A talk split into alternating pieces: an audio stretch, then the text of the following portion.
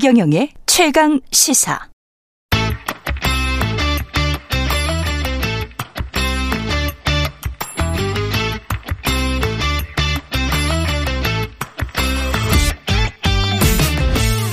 네, 단신 뉴스는 다루지 않습니다. 길고 깊이 있는 뉴스를 만나는 장신 뉴스 시간입니다. 장신 뉴스의 장 장윤선 정치 전문 기자 신 신인규 정당 바로세우기 대표님 두 분 모셨습니다. 안녕하세요. 네, 네 안녕하십니까. 안녕하세요. 장신 뉴스. 네. 이름 잘 지은 것 같습니다. 저희가 가장 길게 가려고요. 장신이라고. 그러니까요. 어떻게든 붙여주신 것 같습니다. 예. 키도 장신. 저희가 최장신이라는 댓글이 있었어요. 최경영 아. 기자. 아. 예, 최. 네. 너무 좋네요. 네, 최장신. 네, 최장기 방송을 한번. 피디님 그것도 한번 검토해 보시죠. 전국 노래자랑을 뛰어넘겠습니다. 전국 노래자랑. 그러니까요. 일단 신인기 대표님은 최근에 근황이 네. 전국 투어를 다니신다고요? 아, 제가 요즘 전국을 네. 돌고 있습니다. 네. 저희 정당 바로 세우기에서 시국 강연 토론회를 하는데요. 예. 이번 주 금요일에 이제 안동으로 가고요. 저희가 이제 처음에 국바세 만들 때 파리 선언이라는 걸 했습니다. 파리 선언. 파리 선언이 네. 뭐냐면 헌법 제 8조 2항인데 정당의 민주주의를 규정한 헌법 조항이고요. 국바세가 국민의힘 바로 세우기. 그렇습니다. 그런데 이번에 네. 정바세 이름을 바꾸면서 파리 선언을 이번에는 1, 2 선언으로 바꿨습니다. 음. 그래서 1, 2는 뭐냐면 헌법 제 1조 2항. 음. 대한민국의 주권은 국민에게 있고 모든 권력은 국민으로부터 나온다라는 음. 이 선언을 전국을 돌면서 어. 국민 주권 회복 회복 운동을 하고 있습니다.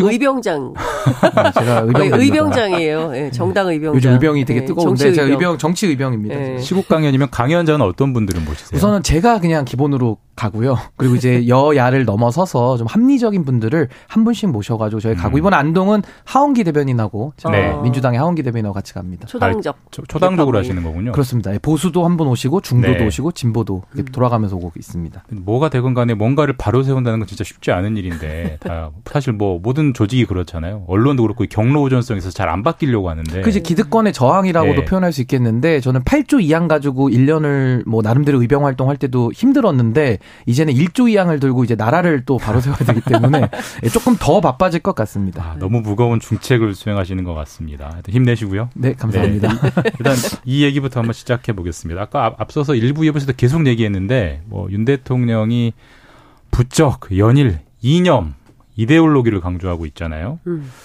장 기자님은 어떻게 보십니까? 지금 상황을 총평을 하면 좀 피곤해요. 네. 그러니까 왜 피곤하냐면 국민들이 지금 사실은 먹고 살기 너무 힘들고요. 월소득이 계속 줄어들고 있고요. 당장 추석은 닥치는데 이 고물가 시대에 우리 어떻게 이걸 헤쳐나가야 되냐 머리가 아픈 상황이고 그리고 우리가 그 세계 명목 GDP 10위권 국가였는데 13위로 떨어졌습니다. 아. 네, 그리고 일본한테요. 25, 최근에 그런 통계가 나왔나요? 그렇습니다. 그리고 네. 25년 만에 경제 성장률이 역전된 상황입니다. 어, 1인당 국민 총소득이 20년 만에 대만한테 추월을 당했어요. 이러면 정부가 어떻게 해야 될까요? 가장 먼저 뭐부터 신경 써야 됩니까? 첫째도 둘째도 셋째도 경제. 어, 어찌됐든 순위는 떨어뜨리진 말아야 되거든요. 어떻게든 진도는 나가야 되는 상황인데 지금 이렇게 계속 떨어지고 역전하고 있다. 그러면, 어, 제가 보기에는 이념이 아니라 경제를 중심으로 사고를 전환해서 국민들을 어떻게 하면 더 나은 삶을 살게 할까. 그리고 국민들이 좀 어, 막 이렇게 정치권의 혼란 속에서부터 좀 벗어나서 좀 국민들을 행복하게 해줘야 될 거 아닙니까? 근데 지금 상황은 너무나 어수선하고 그리고 언제적 얘기를 지금 하는 것이냐. 1950년대에 아직도 머물러 있는 것은 아니냐. 이런 답답증을 국민들이 갖고 있는 겁니다.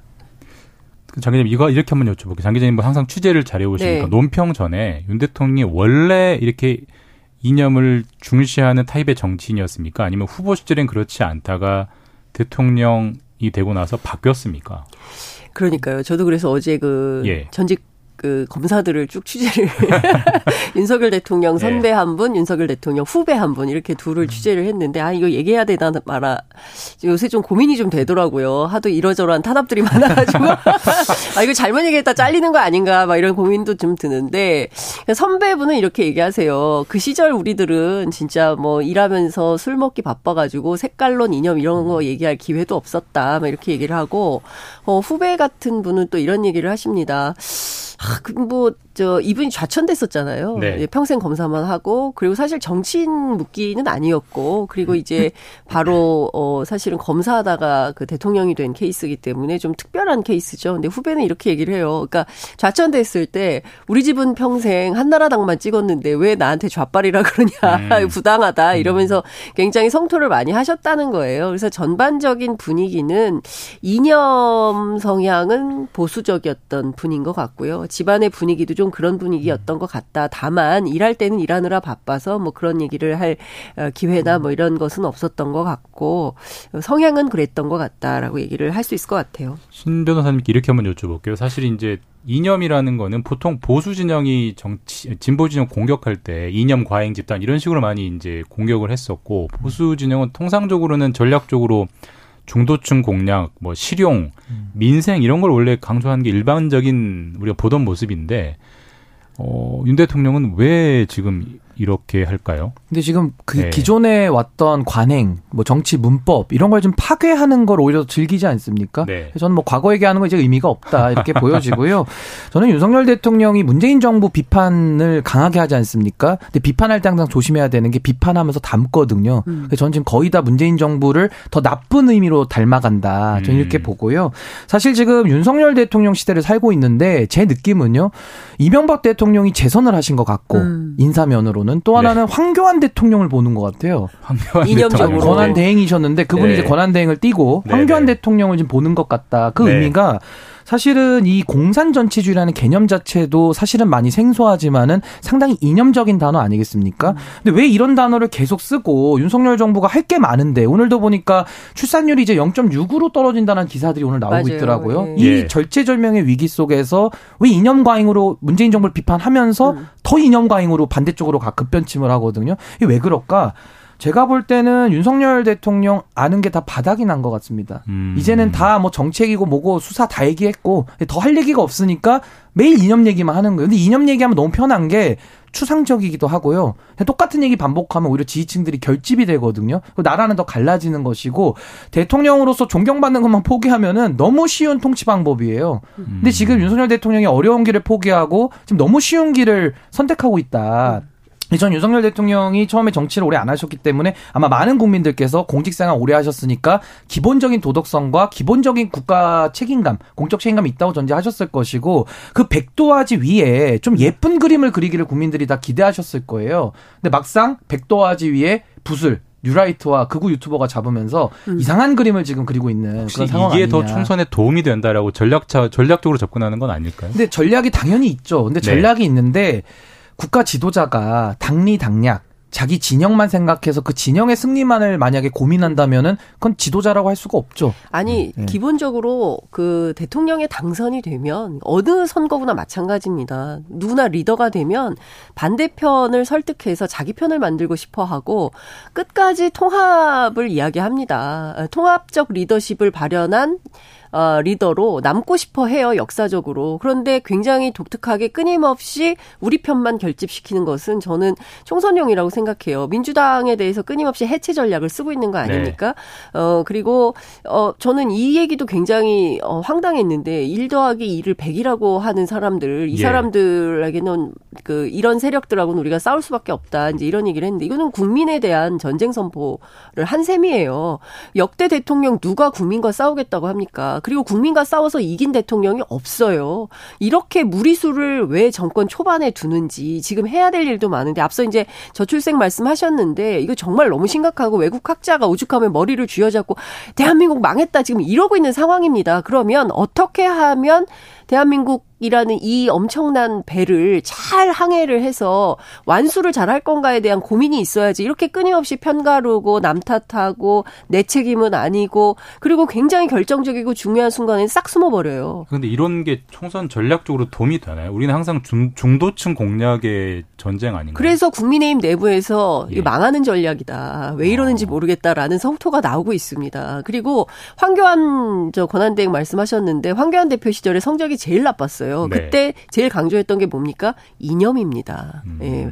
별로 좋은 선택이 아니에요. 근데 대통령은 단임제고 더 이상 네. 출마가 불가능하기 때문에 정치적 책임 묻기는 어렵거든요. 무슨 뭐 탄핵이나 하야 이런 거 외에는 대통령에게 책임을 물을 방법은 없는 것인데 음. 지금 윤석열 대통령은 사실 누가 당선되나 중요한 게 아니라 몇 석하느냐 중요한 게 아니라 나와 뜻을 같이 하는 사람들이 몇 명이냐 지금 여기에 아마 관심을 다 두고 하는 것 같고요. 음. 이번에도 연찬에 가셔가지고 하신 말씀 들어보니까 전 정부를 부실 기업에 비유를 하고 뭐 언론 은 항상 정부 욕만 한다 음, 이런 얘기 하시고 정부 네. 욕만 예, 한다. 그러고서 이제 세가 방향을 나는데 방향이 다르면 그 어떻게 같이 가냐 이세 음. 가지가 포인트거든요. 그럼 첫 번째 부실 기업에 대해서 전 정부를 비유를 하셨는데 그 부실 기업에 감사 관리관을 하셨어요. 그러니까 쉽게 말하면은 네. 그 법무 법무 관리관을 하신 거예요. 부실 기업에. 그러니까 네. 이거는 자가 모 자기 모습인 것 같고 정, 정부 욕만 한다. 예. 언론이 왜 욕을 하는 곳이 아니죠. 비판하는 음. 곳인데 그걸 이제 강하게 느끼시다 보니까 욕으로 들리신 것이 이거는 본인의 그 추상적 느낌을 말씀하신 거라 이건 비판하기가 어려울 것 같고 제가 주목한 것은 새가 방향을 나는데 다른 반대 방향으로 가는데 어찌해 같이 가냐 끊어내야 된다 이렇게 얘기하셨거든요. 이건 너무나도 반헌법적이고 반민주적인 발언입니다. 왜냐하면 새가 날아가는데요. 국가가 갑니다. 대통령이 그 모든 뜻을 정하고 따라와야 됩니까? 그게 아니거든요.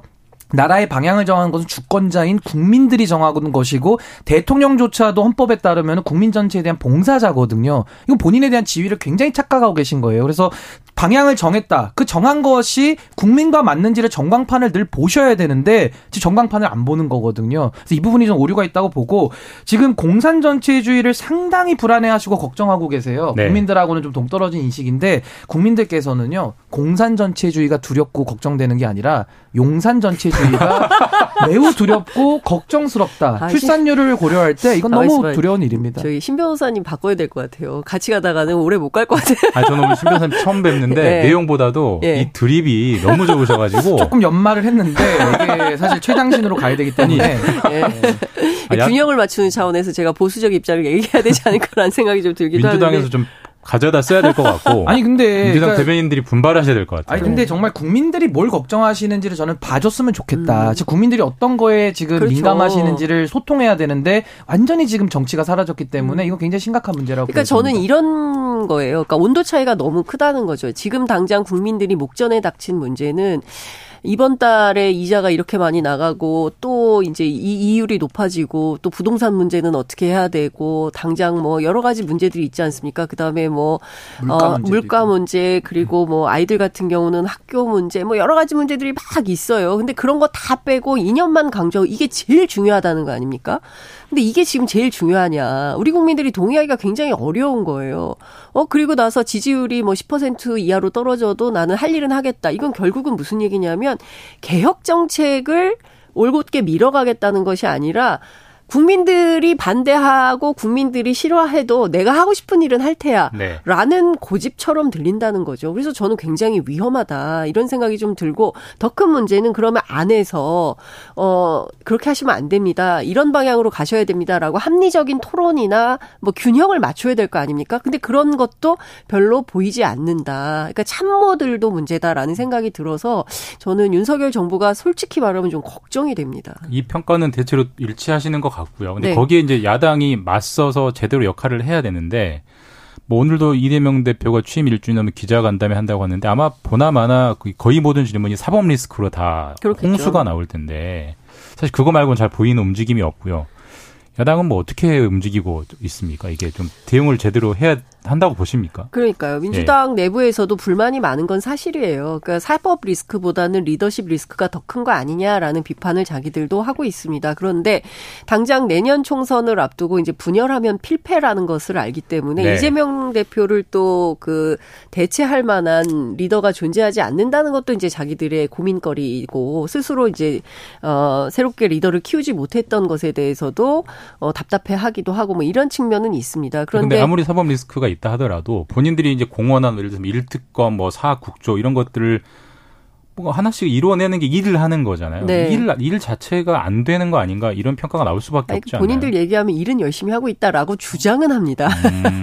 그런데 이제 가시적 성과가 잘 안 보이는 이유는 어쨌든 협치는 없는 거잖아요. 예. 그리고 그 뭐 국정조사가 됐든 그리고 또 특검을 하려고 하든 뭘 하든 이게 뭔가 손발이 맞아야 되는데 그 국민의힘이 잘 맞춰주지 않고 그리고 또 법안 발의를 해도 건건이 다 어, 거부권을 행사하고 있지 않습니까? 네. 그러니까 국회가 할수 있는 역할이 계속 이게 그 걸림돌에 걸리는 덜그덕덜그덕 소리가 나는 상황이 되는 것이고 그렇기 때문에 민주당 입장에서는 뭐 최대한 노력을 하고 있지만 잘 되지 않는 것에 대한 답답증도 있는 것 같고 뭐 내일 이제 정기국회가 시작이 되는데 그에 앞서서 오늘 뭐 이재명 대표가 기자회견을 통해서 어떤 메시지를 낼지 현재로서는 정확하게 알 수는 없지만 세게 싸운다. 라는 얘기는 어제 하기 시작했어요. 그래서 여태 뭐 하다가 앞으로 세게 싸웁니까? 음. 라고 제가 물었더니 그래도 이제부터 싸운다고 얘기하는 게 어딥니까? 라고 자기들은 얘기를 하고 있습니다. 그래서 제가 보기에는 다른 것은 몰라도 이제 후쿠시마 오염수 문제, 네. 어, 그리고 이 최상병 사건과 관련된 박정훈 대령 뭐 이런 두 가지 이슈에 대해서는 세게 밀어가겠다라는 입장을 갖고 있는 것 같습니다.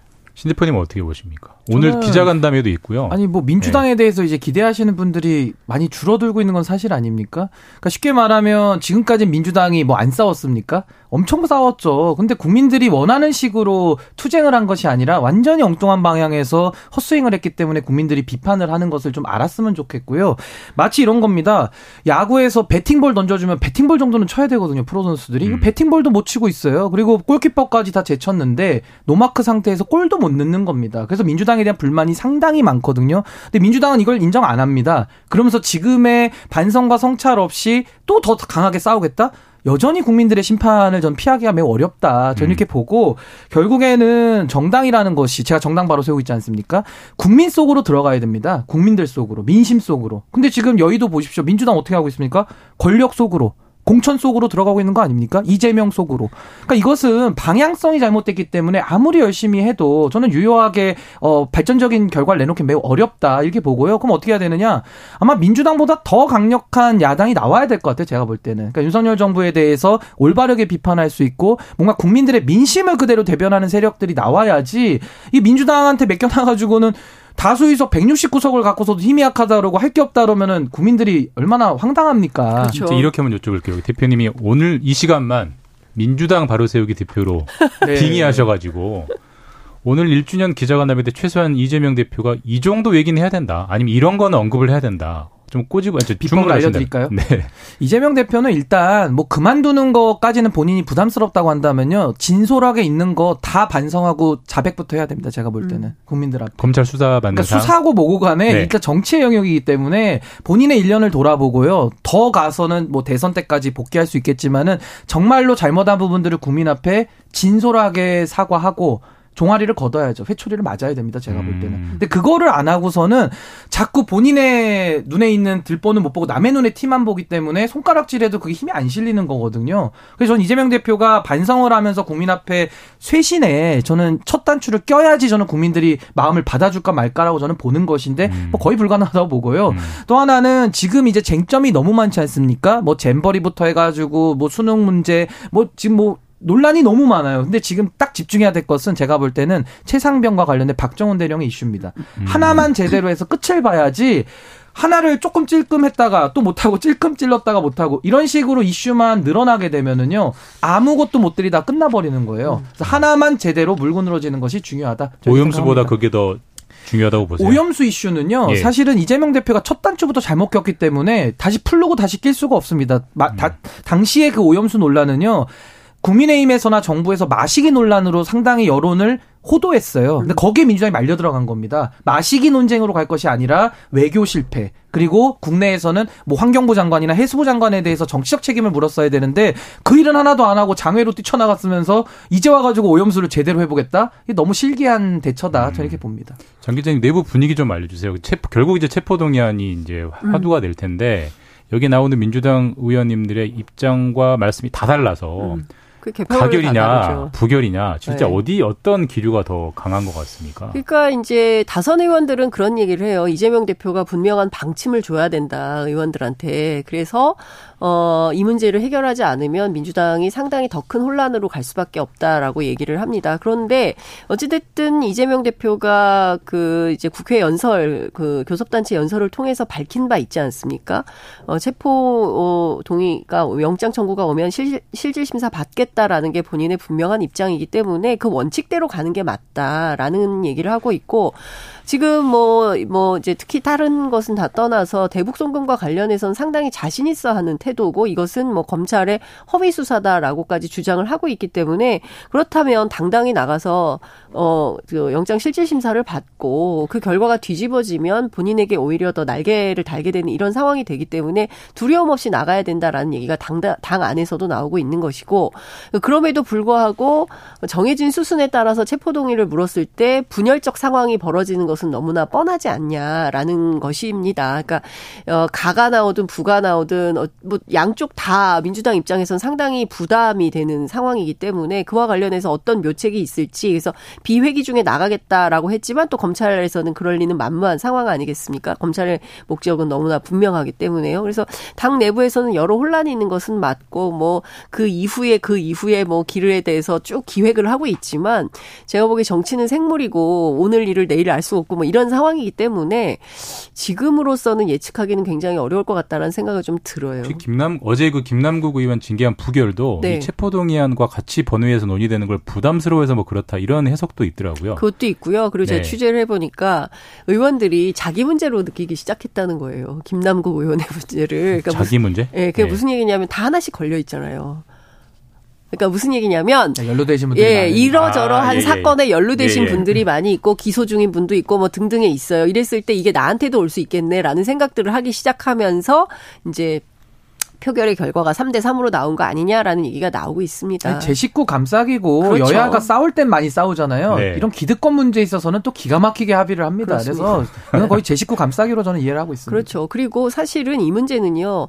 김남국 의원이 하려면 불출 아, 불출마 선언을 어 사건 초기에 했어야 됐고 그리고 그때 본인 스스로 의원직 사퇴를 했었어야 됐다. 그런데 이것을 차일피일 미뤄온 결과 여기까지 당에 큰 부담을 주고 혼란을 초래한 이 모든 책임은 저는 김남국 의원에게 있다고 생각을 음. 합니다. 이렇게 하는 게 맞습니까? 그러니까 국민의힘과 단적으로 비교를 해봐도요. 국민의힘이 상대적으로 우, 위에 있는 게 네. 윤희수 의원 같은 경우는 아버님 논란이 제기됐는데 같은 그렇죠. 지역구 의원인데도 의원직 사퇴를 하고 물러났거든요. 정책 예. 책임 진 것이죠. 네. 근데 지금 민주당 같은 경우는 김남국 의원은 불출마로 갔기 때문에 그것도 어렵게 어렵게 얻어낸 불출마 아닙니까? 그래서 전 이런 부분에 있어서도 책임을 덜 지는 모습이 민주당에게는 상당히 좀 아픈 부분일 것이다. 아니 그러니까 봅니다. 불출마 선언하고도 욕을 먹잖아요. 그런 것 같아요. 예, 그러니까 네. 하려면 일찍 했어야 음. 됐고 의원직 사퇴도 그 시점에 바로 해서 당의 부담을 주지 조직인 아닙니까? 예? 그러면 당에 부담을 주지 않는 방식으로 본인 스스로 결자 해지를 했다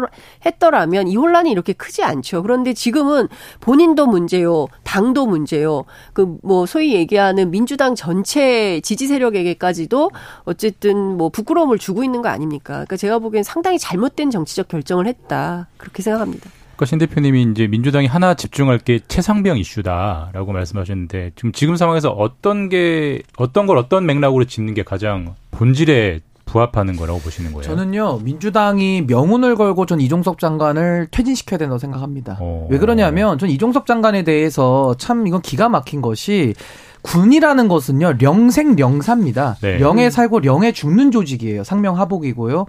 근데 군에서 이종섭 장관은 국군 통수권자를 가장 보좌하는 국방부 장관이거든요. 네. 군정권을 가지고 있지 않습니까? 근데 사인을 했는데 거기에 대해서 지금 번복이 되면서 수사 외압 논란으로 지금 퍼진 거 아닙니까? 그렇죠. 국회 나와서 답변하는 모습이요. 확신 없이 결재를 했다 이런 얘기를 하더라고요. 그렇죠. 네. 저는 특히 국민의 생명과 안전을 지켜야 되는 국방부 장관이 확신 없이 결재를 하면서 명을 내려서 뒤집는다? 그럼 어느 음. 군인이 그 사령관을 쫓아갑니까? 음. 이건 국방부 장관으로서는 할 수 없는 일을 지금 하신 거거든요. 그래서 저는 다른 논란 다 치우고 일단 자기가 확신 없이 결재했다라고 하는 본인의 발언, 전 여기에 대해서 책임을 무조건 물어야 된다고 첫 번째 보고요. 두 번째는 군의 정치적 중립이 헌법 5조 2항에 규정돼 있습니다. 정치적 중립성을 규정하고 있거든요. 근데 지금 군이 보면요. 육사에서 홍범도 장군 지금 이념 논쟁에 휩싸여 있고 정치의 최전선에 들어와 있어요. 네. 이두 가지를 봤을 때 군의 정치적 중립을 지금 위반하고 있고 영생 영사를 위반한 거에 대해서 전 이종석 장관은요. 나라 나라를 위해서라도 저는 본인이 사퇴하시거나 아니 예. 물러나도록 민주당은 초집중을 해야 된다. 그게 바로 봅니다. 광복회장의 요구예요. 예. 이종찬 광복회장. 그렇죠. 네. 이종찬 광복회장이 이제 그 대한민국 군인의 총사령관으로서 당신이 적합하냐라는 문제 네. 제기를 하고 있는 거 아니겠습니까? 근데 저는 이종섭 장관의 문제도 있지만 어찌됐든 어제 구속영장 사전 구속영장이 청구가 네. 됐어요. 그래서 영장 실질 심사를 뭐 빠르면 내일 은 받지 않을까라는 생각이 좀 드는데 저는 이 후폭풍을 감당할 수 있을까라는 생각이 좀 듭니다. 이게 참 공교로운 게요. VIP가 등장하자마자 바로 신속하게 했죠. 신속하게 네. 이런 상황이 발생이 된 겁니다. 수사 심의도 제대로 안 됐어요. 그래서 군인권 센터 같은 경우에는 수사 심의를 다시 열어야 된다라고 얘기를 하고 있는 상황이고 거기에서 구속이 타당한지 여부를 따져봐야 된다라고 얘기를 하고 있습니다. 근데 이미 이게 이제 군사법원으로 가버린 상황이기 때문에 영장 실질 심사는 당연히 받아야 되는 상황이 됐고 이게 영장이 기각이 되면 기각이 된 대로 그 반대 경우는 또 그 반대의 경우대로 대로 상당히 후폭풍이 심각한 상황이 맞아질 수밖에 없는 거다. 그리고 이것은 비단 그냥 박정훈 대령 개인의 문제로 귀결되는 게 아니라 경우에 따라서 이게 전부 싹 다 직권남용에 해당이 되는 거거든요. 예. 그럼 이 파장이 상당히 커지는 겁니다. 말하지 않아도 다 아는 이런 상황이 되는 거거든요. 그러면 이 상황을 무위로 돌릴 수 있냐? 그럴 수도 없는 상황이 되는 거 아닙니까? 그 저는 상당히 심각한 문제라고 봅니다. 저는 법상으로는 공수처에서 수사를 할 수가 있고요. 장성급 장교 이상은 수사 네. 대상자니까 그렇죠. 직권남용 수사할 수가 있고 전 여기서 잊어서는 안 되는 게 최상병의 희생을 잊어서는 안 됩니다. 지금 이 논란이 박정훈 대령부터 시작된 것이 아니라 최상병의 억울한 죽음을 밝히기 위해서 예. 한 대령이 장- 장관의 명을 수행하다가 지금 집단항명 수개로 몰린 상황이에요. 그래서 지금 구속을 앞두고 있거든요. 이걸 누, 어느 국민이 이걸 이해할 수 있겠습니까? 정작 그 사건 수사는 소식이 없어요. 그러니까 네, 이거는 네. 있을 수 없는 일이 지금 일어나고 네. 있는 상황이라서 이건 한마디로 정리하면 추윤 갈등의 재현이라고 저는 봅니다. 지금 추윤 갈등에서 역할극이 바뀌어서 역할극 놀이가 지금 이루어지고 있는 거라 좀 보고요. 마지막으로 제가 아까 홍범도항 관련해서는 이 해군에서는요. 예. 함정 이름을 못 바꿉니다. 그 영국에서 해군에 대한 그 체계를 잡았는데 바꾸는 게 두 가지예요. 나라가 망하거나 독재가 시작되면 해, 해군 함정 이름을 바꾸거든요. 네네네. 홍범도함을 바꿀 수 없다. 그래서 저는 국방부가 책임을 져야 된다 이렇게 봅니다. 그러니까요. 그리고 그 홍범도 정신에 따라서 네. 아 끝났군요. 예, 예. 너무 재밌는데 시간이 아? 없어가지고요. 예, 지금까지 장윤선 기자님, 신인규 대표님과 말씀 나눴습니다. 감사합니다. 그리고 오늘 8월 31일 목요일 최강시사 여기까지입니다. 저는 KBS 김준범 기자였고요. 이번 주 최경영 기자 대신하고 있습니다. 내일 아침 7시 20분에 다시 돌아오겠습니다. 감사합니다.